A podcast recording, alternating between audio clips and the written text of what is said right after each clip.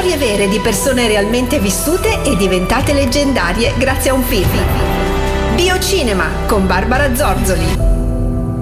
Ciao e buon sabato a tutti. Il film che ho scelto per voi per questo ultimo appuntamento di settembre è un film à la page, alla moda, come direbbero i francesi. Prendete carta e penna e scrivetevi il titolo Coco avant Chanel, l'amore prima del mito. Come ci suggerisce il titolo stesso, è basato sulla storia vera di Coco Chanel, ma non la stilista, quella che abbiamo in mente noi, perché nel momento in cui andrete ad incontrare questa stilista che detta legge ancora ai nostri giorni, il film finisce. È ovviamente un film che dura 106 minuti. Mm, 104, mi verrebbe da dire, sono dedicati tutti alla scoperta di una Coco inedita, inedita forse per il grande pubblico. Si tratta infatti della vita privata di questa ragazza, prima bambina, poi appunto ragazza, che ancora non sa che sarebbe diventata Coco Chanel. Eh, a interpretare Coco troviamo ehm, Audrey Tatou. Chi è? Beh, per tutti è il viso di Il meraviglioso mondo di Amélie, ce l'avete presente? Benissimo.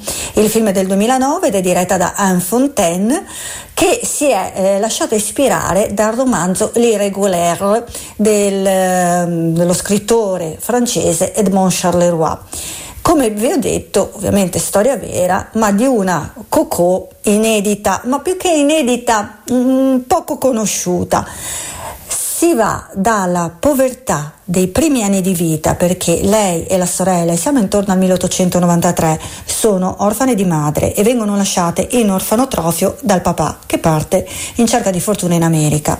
Da lì c'è un salto temporale, lasciamo queste due mercoledì degli Adams, perché sembrano proprio così, queste due bimbe, e le ritroviamo più grandi nel 1908 che lavorano come sarte per gli artisti di un cabaret, mentre di notte si esibiscono proprio nello stesso locale musicale, un po' come cantanti, ballerine, lì arrivano dei ricchi avventori, siano questi degli aristocratici piuttosto che dei soldati, e loro ottengono l'attenzione rispettivamente di un barone e la sorella e lei di questo aristocratico, una sorta di re sole fuori moda. Perché dico questo? Beh, lo scoprirete nel film, ma poi questi due eh, che avranno per lungo tempo una sorta di relazione, anche qui che tipo di relazione lo scoprirete sempre da soli, io vi racconterei tutto ma mi devo trattenere, e beh lei va a far parte di una sorta di Versailles, ma scordatevi Versailles, è una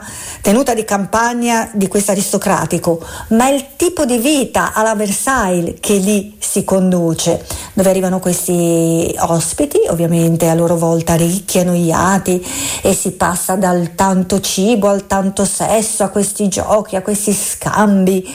E fra lei e questo ricco, questo aristocratico, questo Etienne Balsan, interpretato straordinariamente da Benoît Polverde, che tiene su tutto il film e che quasi strappa l'attenzione ad Odette Tattoo, ebbene, ehm, che cosa c'è tra di loro? È amore, è interesse, è paura d'amare? Chi lo sa? Comunque noi che siamo dei warrior scopriremo anche la vita personale a livello di amore, di amanti di Coco, per cui se volete sapere di più di questa stilista non vi resta che vedere il film che davvero ne vale eh, tutti i 106 minuti che vi ho decantato. E con questo vi bacio, vi abbraccio e vi do appuntamento a sabato prossimo. Ciao a tutti!